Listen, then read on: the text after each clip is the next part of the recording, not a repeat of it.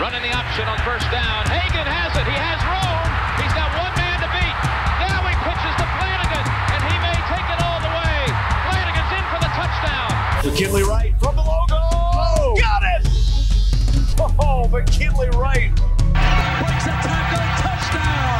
Touchdown. That's five for Chris Brown. The defense of Tomlinson. Colorado is going to the N C double A tournament. Stewart with time. Lets it go. He's got three people down there. The ball's up in the air. Caught. Touchdown. Caught by Westbrook for a touchdown. I think they like my Colorado swag. Cause when I'm in that play, I don't really, I don't really know just how to act. And when I'm in that go, you know I'm acting bad. Holly did a bus with my Colorado swag. Welcome into the D N V R Buffs podcast presented by Green Mountain Dental Group.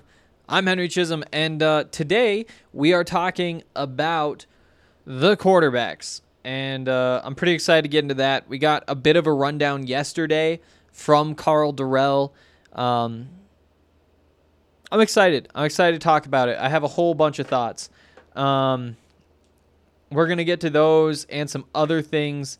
Uh, the big news, though, just in the last couple of minutes, we learned that Boulder County Health is happy with the plan that the Buffs have submitted for their fall practices. Sounds like everything's going to be good to go Friday. That information comes from Brian Howell of the Boulder Daily Camera. Uh, so, yeah, uh, camp starts tomorrow. Still don't have word from the Bay Area schools, Stanford and Cal, um, but... Uh, Justin Wilcox said on the call yesterday that he expected to get clearance either today or yesterday. So, couple hours left. I guess it's what? It's three o'clock there, so we'll see what happens, whether they're able to start practice tomorrow as they wanted to. Uh, before we get into the stuff we're talking about today, I do want to say just a little bit more about Green Mountain Dental Group, which is... a super convenient place to go get whatever you need done to your teeth um, because it is located just fifteen minutes away from downtown Denver in Lakewood. Uh, it's a family-owned dentistry, huge Colorado sports fans. Support them because they support us here at D N V R and because they're actually really good at what they do as well. Uh, Lindsay, our sales director at D N V R, went out there a couple of months ago to get her teeth cleaned and said that it was literally the best experience she's ever had with a dentist. And uh, also, if you go out there and schedule a cleaning, x-ray, and exam, you can get yourself a free Sonicare toothbrush. It's a great deal. Uh, those things are worth a nice chunk of change, so you might as well get out there and take advantage of that deal. Again, Green Mountain Dental Group will give you a free Sonicare toothbrush if you schedule a cleaning, x-ray, and exam. So take advantage of that. All right. Um, I didn't really plan the order. Let's start with this. Um, I was thinking a lot about what we talked about yesterday on the uh, call. Sorry, there's a tweet. Okay, nothing big. Just more about that health plan that Carl Dorrell got there. Um, yeah, so we talked yesterday on the call, though, about black coaches. It was one of the big topics. Uh, I can't remember who was asking, but somebody who's a national reporter and is obviously writing a story about it asked most or maybe all of the black coaches in the Pac twelve. Uh, there are four of them. Herm Edwards at Arizona State, Kevin Sumlin at Arizona, uh, Jimmy Lake at Washington, and, of course, Carl Dorrell at the University of Colorado. Uh, she asked all of them about a study that came out in the last couple of weeks that basically says, given the same level of experience, black coaches are less likely to get opportunities as head coaches. Um, you know, there's plenty of other data out there about the odds of a black coach getting a second chance. You know, you see a white coach get hired, things don't go well, three years later they get fired. In that same situation, white coaches are significantly more likely to get second chances. I mean, you can look at Carl Dorrell as a guy who had his first chance end in two thousand seven and got his second chance in twenty twenty, thirteen years later. And that took, is that thirteen? Yeah, that took a lot of time in the N F L just to get one more opportunity as a head job, as a head coach. Um, the numbers back all that stuff up. The eye test backs it up. A couple of the coaches even said, uh, obviously, like, we don't even need a study. You can look around. Herm Edwards told some awesome stories. Uh, are they awesome? I'm not sure. Um, about being in the N F L in nineteen seventy-seven, his first year as a coach in the N F L, him and Tony Duggy being two of the seven black coaches anywhere in the N F L, not just as head coaches, at any position um, in the N F L. Only twenty-eight teams at the time, and they were both just kind of in their first year getting into it. And it's crazy because then right there you see, well, I don't know who the other five coaches who were black who were coaching in the N F L in nineteen seventy-seven were, but I do know that two of them wound up being Hall of Famers. And it actually is Herm. I don't think Herm is a Hall of Famer. Tony's a Hall of Famer. Herm would not be, now that I think of it. I really like him, though. He's obviously a great football coach. You don't coach this long unless you are. Um, but it does kind of go to show just how high the standards are, how good you have to be to get those opportunities, especially back then. Um, I just love listening to Herm Edwards talk because he has just so much information, so much experience. Um, where I'm going with all this, though, is that there is one black coach in the N F L who is due to get a job as a head coach here in the next few months. Um, Eric Bieniemy, the offensive coordinator with the Chiefs. And there are a bunch of things I have to say about that. First of all, you look at the success. Um, you, you can look at the papers that say, okay, here's the yards per play that the Chiefs offense has had. Here's how many points they're putting up. Um, all the different stats, you know, the, the fact that they've won a Super Bowl is a good stat. You know, it's pretty easy to make the case that the Chiefs offense is pretty good. And so their offensive coordinator should probably get an opportunity at a little bit tougher job, being a head coach, seeing if he can replicate the success somewhere else. Um, you know, Not only can you look at all of the stats that say, obviously, the Chiefs' offense is really good. Not only does common sense say, well, duh, it's the Chiefs' offense, um, but even just passing the eye test. If you want to say, well, Patrick Mahomes is really good, maybe some of that is the coaching, maybe some of that is him just being really good at football naturally. Ignore Patrick Mahomes, ignore Tyreek Hill and all the weapons, and just look at what is happening out there. Look at the different motions that you have before the snap, the the different ways that they use tight ends, use running backs. And of course, it does take having good tight ends to make any of that stuff happen, but when you just watch what they are doing on offense and look at all the misdirection and look at how hard Eric Bieniemy and Eric or Andy Reid make it to uh be successful to stop this offense, you have to be really impressed.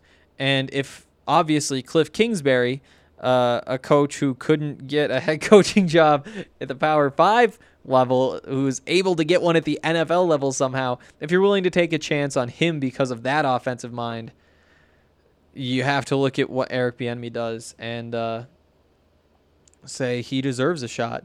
Um, The reason I bring it up, though, is because it's been something that I've been thinking a lot about, um, even before yesterday, because when the Buffs head coaching job came open, I wasn't sold on him. You know, I was against the Buffs trying to bring him in. Um, I'm not sure if I was wrong, but there's a real chance that I was. Um... You know, we talked a lot about the, the, the reasons that you wouldn't bring in Eric Bieniemy. You know, the incident with the parking person at uh, on campus. You know, all of the tougher stories that came out about Eric Bieniemy. You know, he was banned from C U's campus for a bit while he was in the N F L. Um, the more I think about it, though, And and it's not just about Bieniemy, but other coaches. The stories you hear about other coaches um, who I think are still on their path toward being a head coach. You can't tell me that there isn't a great head coach who's had anger outbursts. You know, that's even like something that has become one of the qualities that you have with most head coaches. You know, you look at the stereotypical head coach and it's this big angry guy. It's like, of course, at some point that guy got in trouble for it. Of course, at some point he crossed the line.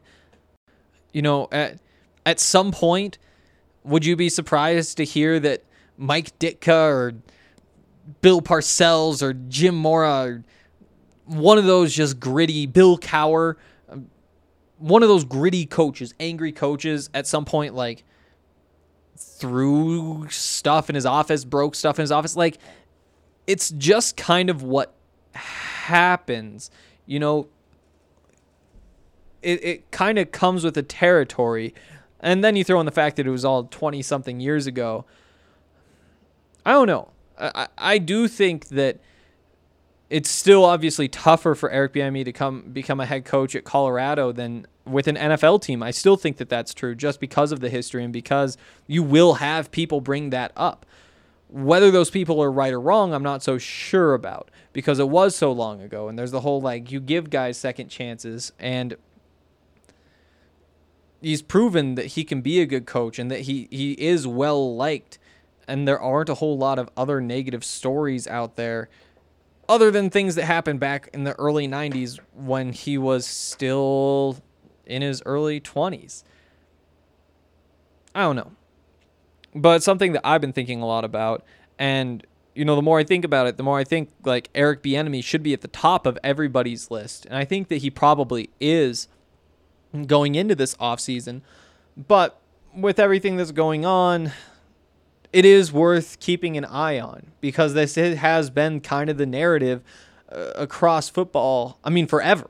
You know, if, if it's a problem now, if racism is a problem at the top levels in the N F L now, it surely was thirty, forty, fifty years ago um, when there are even more tangible examples.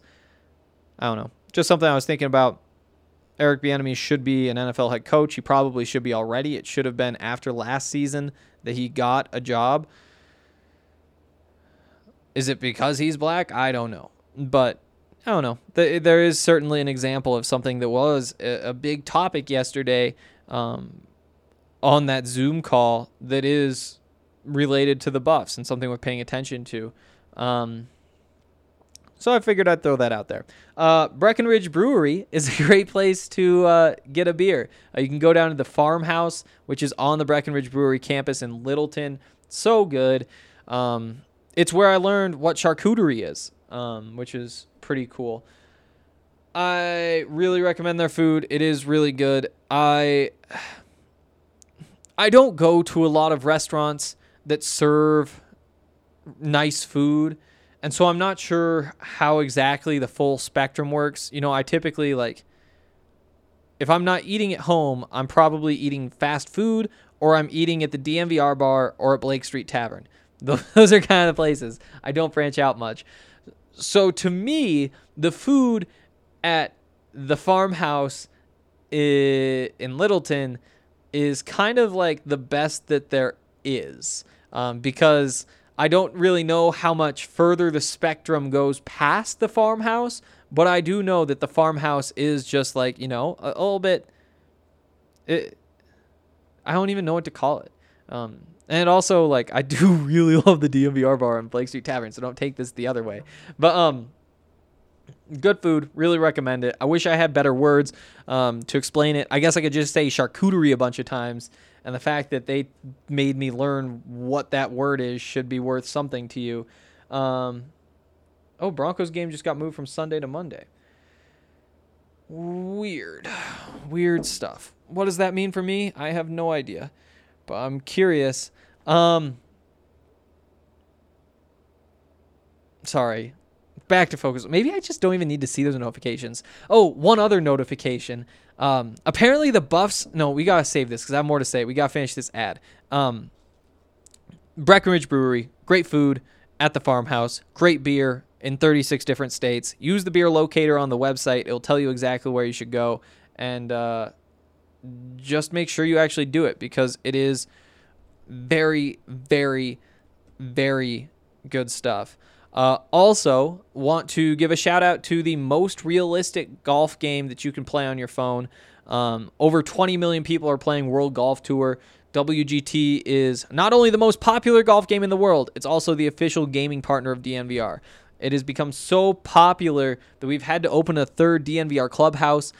Each clubhouse holds two hundred fifty people, so if you don't want to feel left out anymore, go download W G T and join the D N V R three clubhouse by going to D N V R golf dot com. We host weekly tournaments with awesome giveaways, so make sure that you're signed up to win easy money and easy D N V R swag. Again, over twenty million players. You can play it from the comfort of your couch or anywhere on the go. You're, there are plenty of game modes, include close to the hole or match play or whatever you want. Uh, there's actually a Top Golf game mode. Uh, there are courses like Pebble Beach and Bethpage Black, Saint Andrews, Bandon Dunes, Wolf Creek, so many more. Uh, plus, you can play with virtual golf equipment from your favorite brands, including Titleist, Callaway, Ping, TaylorMade, and so many more. So go to D N V R golf dot com and download W G T Golf today. Okay. Um... Real quickly, because I don't really have many thoughts about this, except that it's pretty wild. Apparently, according to Adam Munster Tiger of twenty-four seven Sports, uh, well, here's the tweet. Cleared for takeoff. Hashtag C U Buffs will stay at a hotel near the facilities for at least the first two weeks of camp in an attempt to create a mini bubble and monitor the players' exposure to outside contacts. Oh, boy. That's uh, that's an interesting one. The Buffs are going to be staying in a hotel for two weeks. Um, it makes sense in terms of trying to not let them get sick and create their little bubble, and I'm sure that that helped um, get approval from Boulder County. Does it make sense financially? I could not tell you, and I am not good with money anyway, so my words probably aren't worth all that much. Pretty crazy. Um, interested to see what the takes are. It seems like a good idea if you can afford it, and I don't have access to any of the information that would let me know if they can afford it. How much does a hotel cost? So, I mean, you probably put... Let's start with this. Let's just call it at a bulk rate in a pandemic. Can you get it down to seventy-five dollars a room? Sure. Let's let's just say seventy-five dollars a room, which might be optimistic. I'm not really sure. I guess that it's a decently nice hotel. I'm not really sure. Best case scenario, seventy-five bucks. Um, say two in a room. Say there's one hundred players on the team, so fifty rooms. So that's thirty-seven hundred bucks a day times two weeks, so times fourteen. That's fifty thousand dollars about. That seems like best case scenario. It's a lot of money. I don't know in the grand scheme of college football if that counts as a lot during a pandemic, but uh, I don't know. Interesting to say the very least. What I really want to talk about right now, though, is quarterbacks. Um, and I think I'm ready to say no. Can, am I ready to give my take on who I want? I'm not sure. I'm not sure I'm confident. Here's what we know. Um, uh, so yesterday, again, we heard from Carl Dorrell, and he had a lot of great things to say about Brendon Lewis. Um, for those of you who haven't been paying attention to this podcast until right now, as we're getting ready to start the season, um, three quarterbacks in the battle. Sam Neuer is the senior. He was going to transfer after last year, and actually last year he played safety because he wound up likely, I'm assuming, finishing outside of the top three in the quarterback battle, making him the fourth string, making him not going to play, and so he switched to safety. After the season, entered the transfer portal, was going to go try to find a place to go play some quarterback. Well...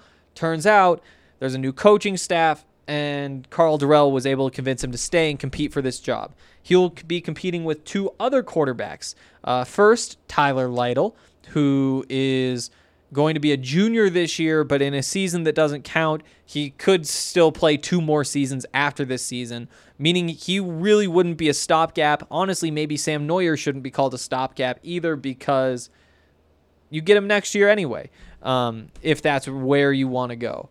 Um, Tyler, like I said, has been in the program a couple of years. Doesn't have a reputation for being super mobile, but then we saw some stuff over the summer, including uh, his top time or his speed, making it onto like the top speeds chart that the Buff strength staff was pushing out on Twitter occasionally over the course of the summer. Um, apparently he's fast. I think he clocked in over twenty miles an hour, um, which changes what I thought I knew about him. And, uh, yeah, big arm type, um, big quarterback. Seems like somebody would want to push it downfield. Um, has been in the program a few years. That's what you need to know.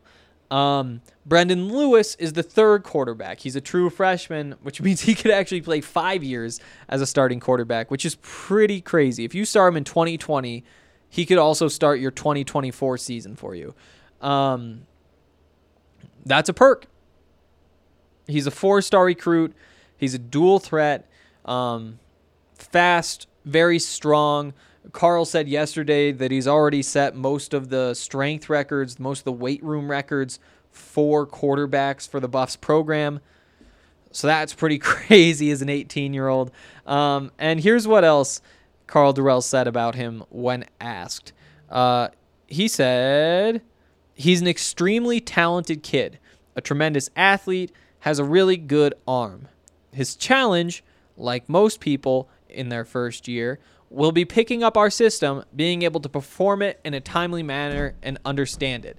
Uh, he said he wanted um, him to kind of take ownership of it. Um, he said that, uh, what was the other piece? Oh, he said that his arm was as good as anybody else that is in this quarterback competition. So where do we go from there? Um... Also heard um, that, let's see, when was this? So we talked to him Wednesday, so I think it was Tuesday that Carl Dorrell was talking on Pac twelve Network, I believe, and Justin Guerrero uh, of Rivals tweeted out the quote, um, essentially saying that Brendon could have some packages this year. Um, the full quote, which I guess I should probably pull up. Um, since we're talking about this, let's see. Um, scrolling, scrolling, scrolling. There it is. Uh, so it was on Pac twelve Network. He said he's got a little bit further to go just because college football is so new to him compared to Tyler and Sam, who have been in the program. We think he's going to have a very bright future. He's just a very young player, but he's very strong. He's athletic. And maybe we'll create some things for him as we go about the se- season. That uh, that intrigues me. Um, don't put him on the field if he isn't ready. That's where we have to start. Starting him just because he has the most stars and because he could be here the longest is not how you win football games. The Buffs need to win some football games. You don't need to throw somebody out there just because he's young.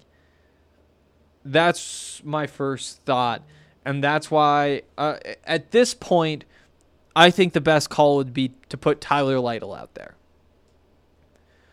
Now, there are some caveats. First of all, uh, for example, Brendon Lewis hasn't even played one practice, let alone like a game of college football, but he hasn't even gone to like a practice, a college football practice. So we don't have all that much information about him. Nobody has all that much information about him. Um, and it is too soon to really be picking sides here. But, you know, in the sake of content, I'm, I'm going to kind of say where I'm at and what I'm hoping to see. Um, I think Tyler Lytle makes the most sense. He's been around. He's built chemistry. We've already heard Uh, Katie Nixon talk about the chemistry that's developed between him and Tyler Lytle because they came into the program at the same time. I think that it'd just be so easy to put him out there especially because we've now heard what we've heard about the possibility of putting Brenden in there situationally. This is a trend that you are seeing in football now. You know, the Saints doing a lot of it, the New Orleans Saints bringing in Taysom Hill. Um, now the Eagles are kind of bringing in Jalen Hurts, not having as much success with it, but Hurts as a rookie and that entire team is a dumpster fire. So I do think that there is a very smart way that you could bring Brenden in. Do you bring him in just for option-type packages? But he can throw, too. I think it's a nice change of pace. At the very least, I think it gives you something to go to when the offense you want to run isn't working. And I think that the offense that you probably want to run is uh, running the ball a whole lot, feeding the running backs that uh, Carl Dorrell said that he was pretty happy with yesterday on the call, um, behind an offensive line that he said is probably the deepest unit on the group, maybe the biggest strength. I, I mean, it was a question I asked, like, what is the biggest strength? And um, he wanted to talk about that offensive and defensive line, um, which makes a lot of sense to me. You know, but then you say that and you say, well, if you're going to be running the ball a lot, why not turn a whole bunch of it into option plays, read option plays, and and give a, a running quarterback a chance to scare him another way?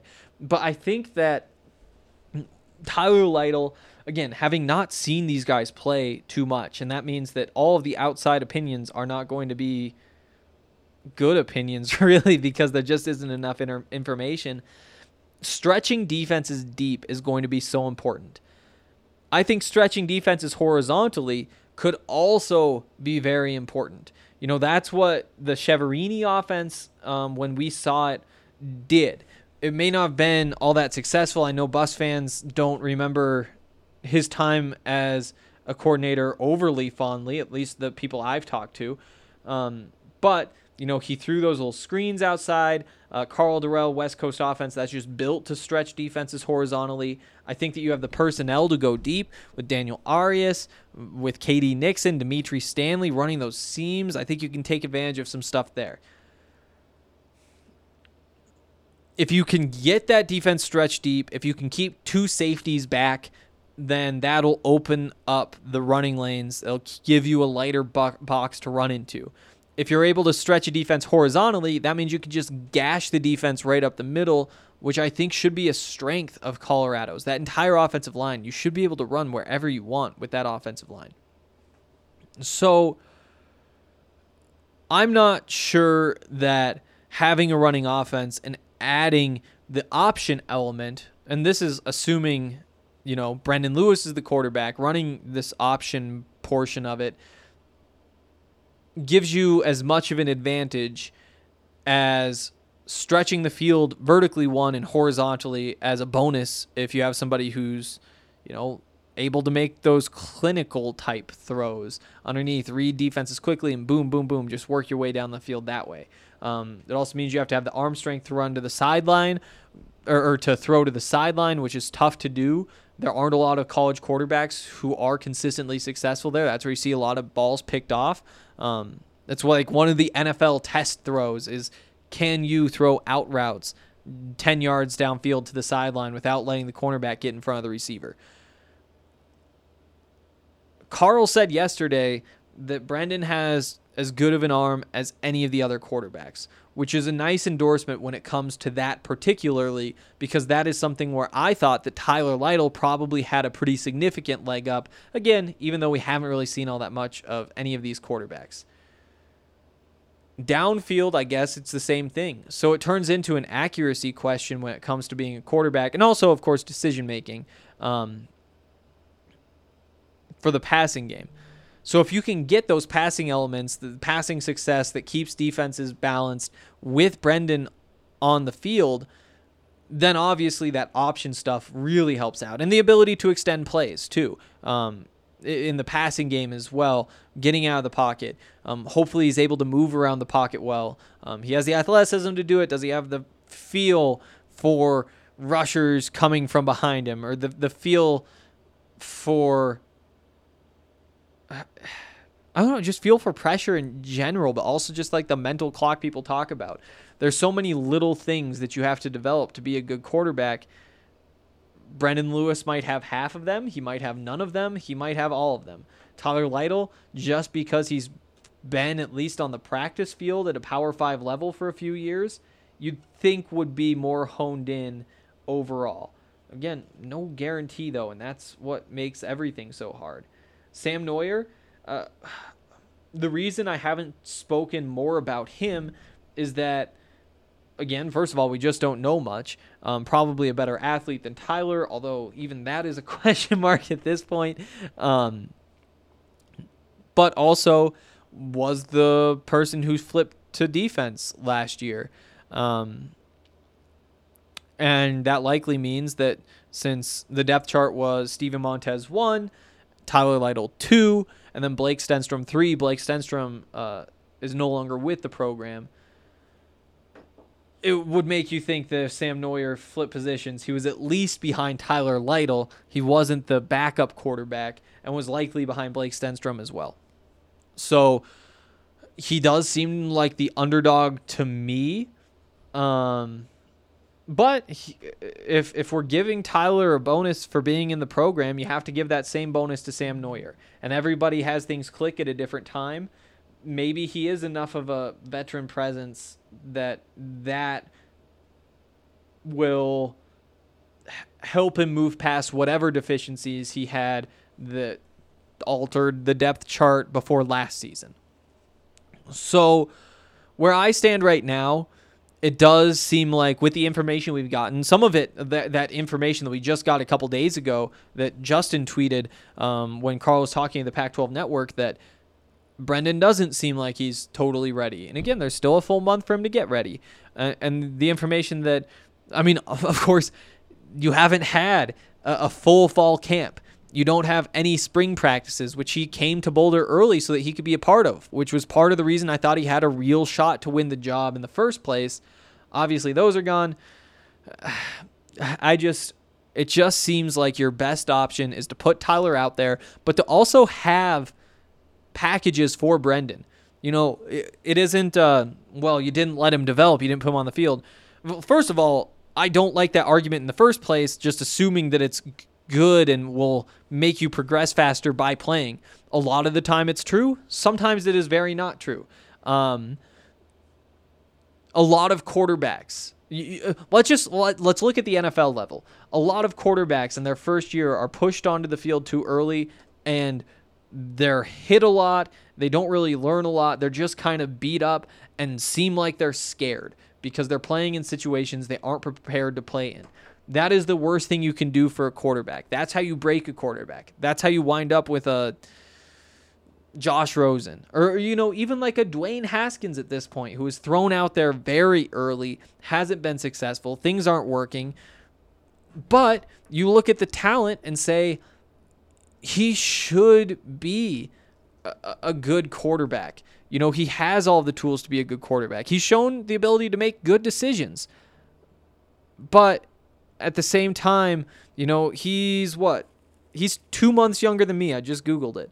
Um, no, three months younger than me. So he is twenty-three and a half. There's a real chance that just he is just not there yet.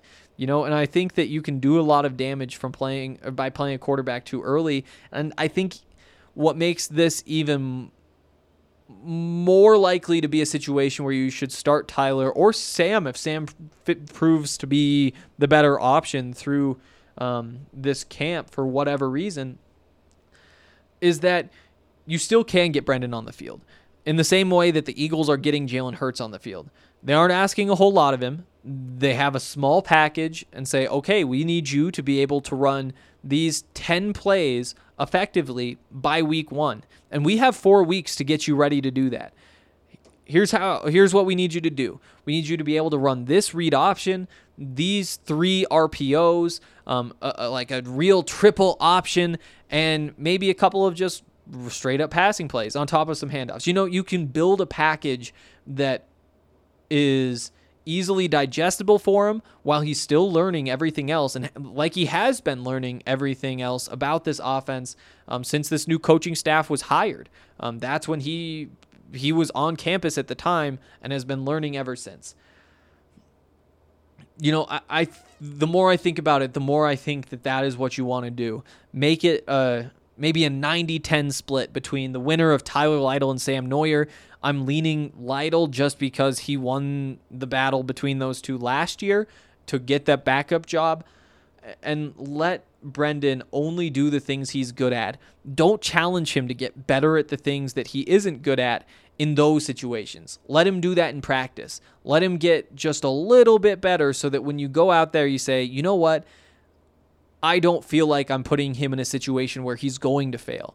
And who knows? Maybe over the first two weeks of camp, he proves that he's capable of handling more than people anticipated. Um, and that would change a lot of things about how I think this should go. He needs to be the best quarterback with the best grasp of how to play college football, though, for me to be comfortable starting him, um, instead of just working him in. In the same way we kind of saw Arizona work Grant Gannell in last year, and now, boom, he's somebody who everybody's really excited about this year. Um, I don't know. Those are my thoughts on the quarterbacks right now. I'm curious what you guys think about them. Um, just because I do think that it is a, it's it's going to be tough. And Carl said that it's going to be tough yesterday because he's he's obviously, like, essentially no other coach has ever had to uh, piece all of this together within four weeks, you know, decide who your quarterback is and then build everything. Um, all right.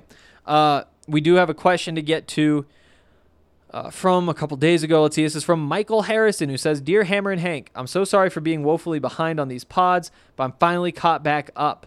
Wanted to ask a couple of different things. First, in the receiver breakdown, I didn't hear much mention of Brenden Rice. Is it safe to assume he's going to be redshirting this year? And if so, given this year is kind of a wash because of the scheduling, should you also redshirt Lewis or anyone else to keep some guys around longer? Okay, so uh, we've talked about this a little bit, but this year doesn't count for eligibility for anybody across all of college sports, or I guess all fall college sports. So I think you're going to see Brenden Rice. I think that you're going to see him play kick team at the very least, let him run down the field and tackle somebody. And whether his role grows from there is kind of T B D. I think that there's a chance that we'll see him play some receiver. We don't really know what this offense is going to look like yet. You know, last year they did rotate the receivers quite a bit and consistently get probably five guys on the field, um, four guys on the field at the very least. So I, I would expect to see some rotations. I, I would expect to see probably five, six guys make it. You know, the top two, Uh, Katie Nixon and Dimitri Stanley, maybe not top two in terms of their top two receivers this year, but top two in terms of being guys who you are confident will be a part of the plan. You know, I think Daniel Arias has a real chance to be uh, one of the top two receivers, or maybe even the number one receiver, but he's got to go out and prove that he has the new offense down and that you trust him to put him out there. And if he does that, then he'll be right in there. So so then all of a sudden you have three. That's where things really open up. Jalen Jackson has been used almost exclusively in the slot. Dimitri Stanley is going to take most of those snaps, and I guess that they'd probably want to use K D in the slot when they can't put Dimitri on, when Dimitri needs a rest or knock on wood is banged up or whatever.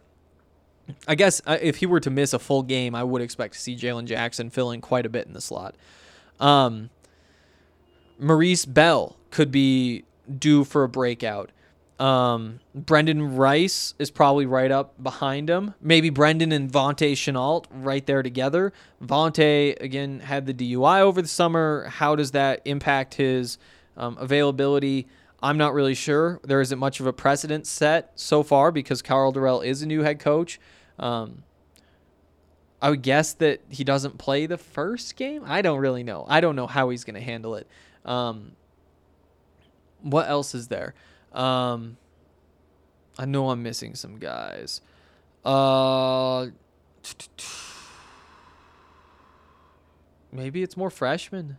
It, it could be more freshmen at this point. Just running through the depth chart, or I guess not depth chart, but uh, the roster. Guys we haven't named are Montana Lemonious-Craig, Chris Carpenter, Jake Groth, Clayton Baca, Alex Smith, and Keith Miller. Keith Miller and Chris Carpenter, Montana Lemonious-Craig being freshmen. I don't know. We'll see how it shakes out. Um, I think you do see Brenden Rice will play some receiver. I think Brenden Rice will play more receiver than Vontae Chenault did last year. I can say that pretty confidently. Um, shorten the season, though. I guess, hmm, I was kind of thinking twelve-game season. At some point, somebody gets banged up, and, and he gets on the field. I don't know. We just don't really know. Um, but he is a physical specimen, so that should help. Second, given the COVID situation, the Buffs aren't going to College Station against the Aggies. Do you think that if non-conference games are played next year, will the A and M games still be played in Denver? Um... Yeah. Yeah.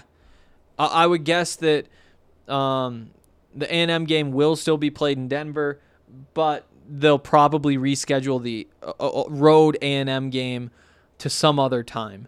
Um, probably like whatever the first year is that they both have an open spot.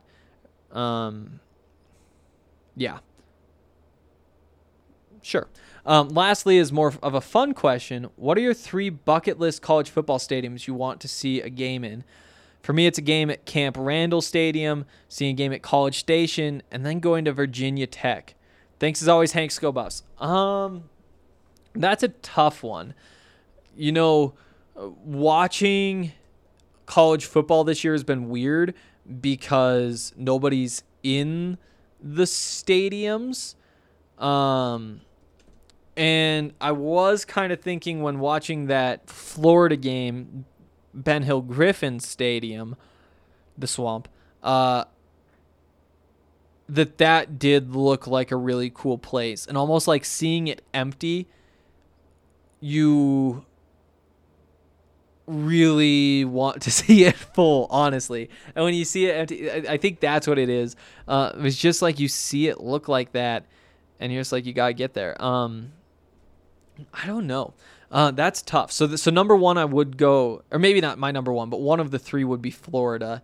Um, if I hadn't gotten to see Oregon last year, see Autzen, I think that might be on it. I don't know if I would have realized it would have been on it if I hadn't been there, though. But that is a very incredible uh, environment. Um, not to be like a Pac twelve homer, but the Coliseum and the Rose Bowl are right up there. I won a scholarship when I was in college and got like to go out to L A for a bit. It was a really cool thing, and I met some really cool people in sports media. Um, there were like a lot of E S P N ties, and there were a lot of cool E S P N people. But I wound up getting like a, a tour of L A for one of the days, and didn't get inside the Memorial or the Coliseum and the, or the uh, the Rose Bowl.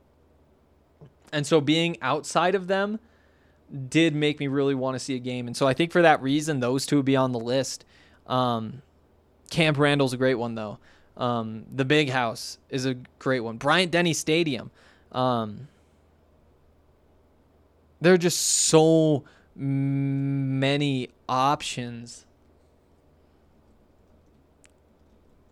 Aha. Okay, if if I had to pick... Uh, the the problem is, like, U C L A just kind of ruins the Rose Bowl by being so bad.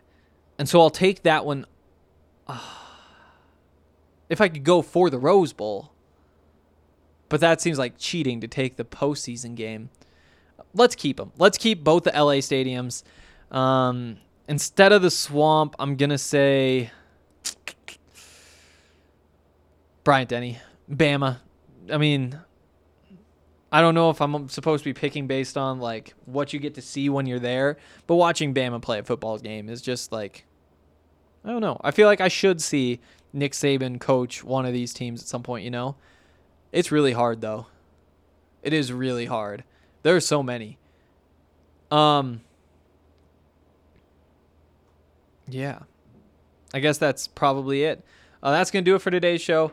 Uh, if you guys have any questions, uh, you can go leave them on the post for today's show at the d n v r dot com. Um, click on the podcast tab and then buffs, and then boom, all of them are right there. And you just go to the most recent one, leave a comment. I'll get to those tomorrow. Um, your thoughts on any of the things I said or any questions that you want me to answer. Um, nothing off limits. So, yeah, uh, I'll be back tomorrow with another edition of the D N V R Buffs podcast, and I will see you then. I think they like my Colorado swag, 'cause when I'm in that play, I don't really, I don't really know just how to act. And when I'm in it go, you know I'm acting bad. Holla get a bus with my Colorado swag, my Colorado swag, my Colorado swag. I think they like, I think they like my Colorado swag, my Colorado swag, my Colorado swag. Might not swear, I think they like my Colorado swag, my Colorado swag. Is pushing one eighty. Speeding past competition, see you later, baby. baby. Colorado Army with soldiers like the Navy, yeah. And Boulder's where we stationed, patiently awaited. Whoa. When I hit the field, it's so hard to behave. Yeah. I'm Colorado swagging as the crowd do the wave. Look into my eyes, I can tell that you afraid, 'cause you know we finna hit ya, hit ya, hit ya. Hit ya. Hey, hey. You on your own now, why you watching the official? Yeah. You just better hope you make it to the next whistle. And we ain't playing with you, you can get it anytime. Yeah. It started at the scrimmage, we gon' win it at the line. Yeah. My Colorado swag in the middle of the ring. Ring. Throwing blows, knocking down team after I team. Think they like my Colorado swag, 'cause when I'm in that play, I don't really, I don't really know just how to act. And when I'm in that goal, you know I'm acting bad. Holla get a bus with my Colorado swag, my Colorado swag, my Colorado swag. I think they like, I think they like my Colorado swag, my Colorado swag, my Colorado swag. Man, I swear I think they like my Colorado swag. Have you ever seen around? Now I'm Boulder, Colorado. Buffalo is what I am. All the teams come and follow. When I start hit the field, the opposing crowd swallow. 'Cause they know I'm about to kill. He gon' feel that tomorrow. Whole team full of warriors. Got me feeling tribal. Big twelve, here we come. We ain't worried about a rival. If you want it, come and get it. We'll wait for your arrival. When you hit this frozen field, man, it's all about survival. Why you make it, why you make it, yeah, you better bring your Bible. Right back, blind side, flat line, no revival. Get them bucks, get them bucks, mess them up, we say we got them. If we don't, then we'll get them. When we see them, then we had them. Like my Colorado swag, 'cause when I'm in that flag, I don't really, I don't really know just how to act. And when I'm in it go, you know I'm acting bad. Holla get a bus with my Colorado swag, my Colorado swag, my Colorado swag. I think they like, I think they like my Colorado swag, my Colorado swag, my Colorado swag. Man, I swear I think they like my Colorado swag. I think they like my Colorado swag, 'cause when I'm in it play, I don't really, I don't really know just how to act. And when I'm in it go, you know I'm acting bad. Holla get a bus with my Colorado swag, my Colorado swag, my Colorado swag. I think they like, I think they like my Colorado swag, my Colorado swag, my Colorado swag. Man, I swear I think they like my Colorado swag.